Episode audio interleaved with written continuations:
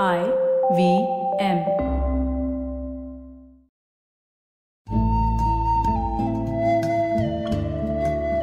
IVM के Hindi travel podcast टेढ़े मेढ़े रास्तों पर आपका स्वागत है टेढ़े मेढ़े रास्ते ही क्यों वो इसलिए कि घूमना भी तो ऐसे ही रास्तों की तरह पेचीदा और लगातार उतार चढ़ाव भरा होता है, जहाँ हर पल कुछ नया देखने और महसूस करने को मिलता रहता है। शर्त बस यही होती है कि आँख कान खुले रहने चाहिए। मैं हूँ केशव चतुर्वेदी और मैं आपको ले चलूँगा इस ज़बरदस्त यात्रा पर। और सुनाऊँगा ऐसी मज़ेदार कहानियाँ, शहरों, किलों, महलों, सड़कों और सबसे अहम इंसानों की, जो पिछले 20 साल से ऐसे ही रास्तों पर भटकते हुए मैंने सिर्फ़ आपके लिए इकट्ठा की हैं। तो आइए शुरू करते हैं। मसूरी उत्तराखंड का ऐसा हिल स्टेशन है जिसकी तुलना कभी शिमला से होती थी। या यूँ कहें कि शिमला के बाद अगर अंग्रेज़ों के लिए कोई सबसे महत्वपूर्ण पहाड़ी ठिकाना था तो वो था मसूरी। जहाँ आज शिमला की हालत बढ़ती आबादी के कारण काफ़ी खराब हो गई है वहीं मसूरी में अभी भी कुछ पुरानी खूबसूरती बची हुई है। ये बात अलग है कि गर्मियों में यहाँ दिल्ली और उत्तर प्रदेश के पर्यटक आकर भर जाते हैं। मुझे याद है, जब मैं मसूरी गया तो उसके पहले देहरादून में रुका और रात को फॉरेस्ट रिसर्च इंस्टीट्यूट के कंपाउंड से मैंने कुछ दूर चमकती हुई पहाड़ियाँ देखी। रात की रोशनी में चमकती फॉरेस्ट रिसर्च इंस्टीट्यूट की गुलाबी इमारत के पीछे दिखाई देती उन चमकती पहाड़ियों को देखकर लगा, जैसे सितारे ज़मीन के काफ़ी करीब हैं। नज़ारा बहुत सुंदर था। और मुझे बताया गया, ये मसूरी शहर है जो यहाँ से ऐसा दिखाई दे रहा है।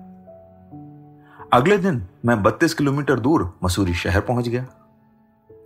गर्मियों के दिन थे, काफ़ी भीड़ थी। होटल में सामान रखकर मैं घूमने निकला तो सबसे पहले एक आम पर्यटक की तरह मसूरी के मॉल पर पहुँच गया। वहाँ गाड़ियों का एक लंबा रेला लगा था।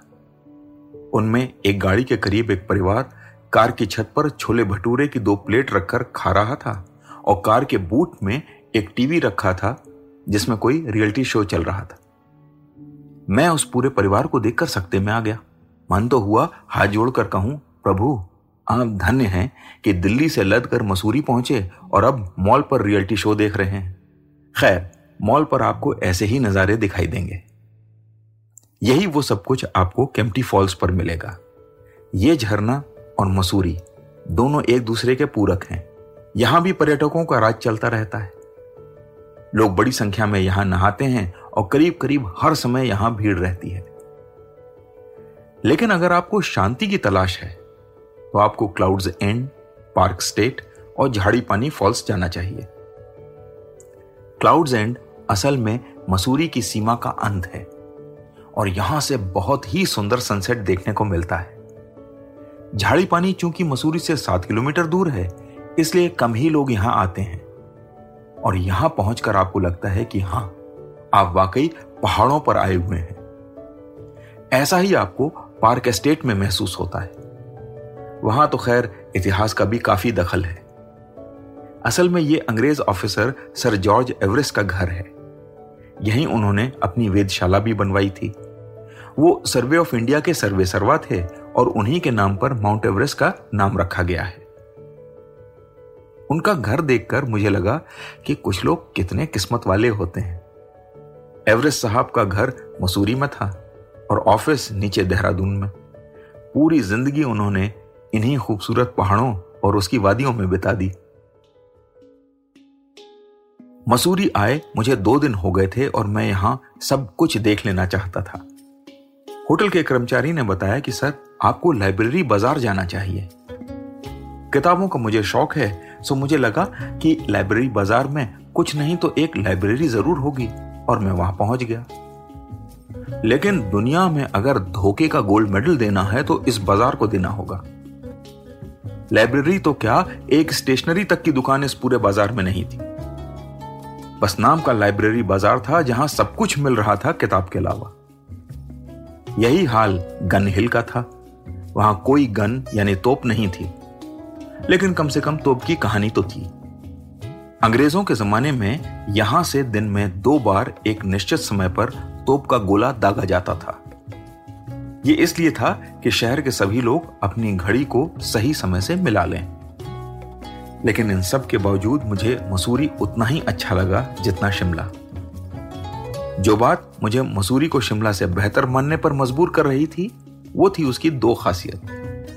एक तो आज भी मसूरी का उसके खूबसूरत अतीत से जीवंत रिश्ता है, जो यहाँ बसे अंग्रेज़ लेखक रस्किन बॉन्ड के रूप में दिखाई देता है। रस्किन बॉन्ड से आप मिल भी सकते हैं। बस समय लेकर जाइए। कई बार लोग बिना समय लिए पहुँच जाते हैं जो उनको बिल्कुल पसंद नहीं है। हालाँकि, स्थानीय लोग उनके साथ ऐसे रहते हैं जैसे आम पड़ोसी के साथ रहते हो। वो उनके साथ मूलभाव करते हैं, बहस करते हैं, नाराज़ होते हैं और फिर एक दूसरे को मना भी लेते हैं। रस्किन के किस्से सुनाने वाले आपको मसूरी के हर कोने में मिल जाएँगे। कुछ लोगों ने तो मसूरी और देहरादून में रस्किन ट्रेल भी शुरू कर दिया है। वो आपको उन सब जगहों पर ले जाते हैं, जिनका रस्किन बॉन्ड से कभी छोटा सा भी नाता रहा होगा। ऐसे ही मसूरी की एक और शख्सियत है टॉम ऑल्टर। कम लोग ही इस बात को जानते हैं कि रस्किन बॉन्ड और फ़िल्म स्टार टॉम ऑल्टर बहुत अच्छे दोस्त थे। और टॉम ऑल्टर ने अपनी आखिरी फ़िल्म, द ब्लैक कैट में रस्किन बॉन्ड का ही किरदार निभाया। और अजीब बात यह है कि यह फ़िल्म बॉन्ड की कहानी द ब्लैक कैट पर ही आधारित थी।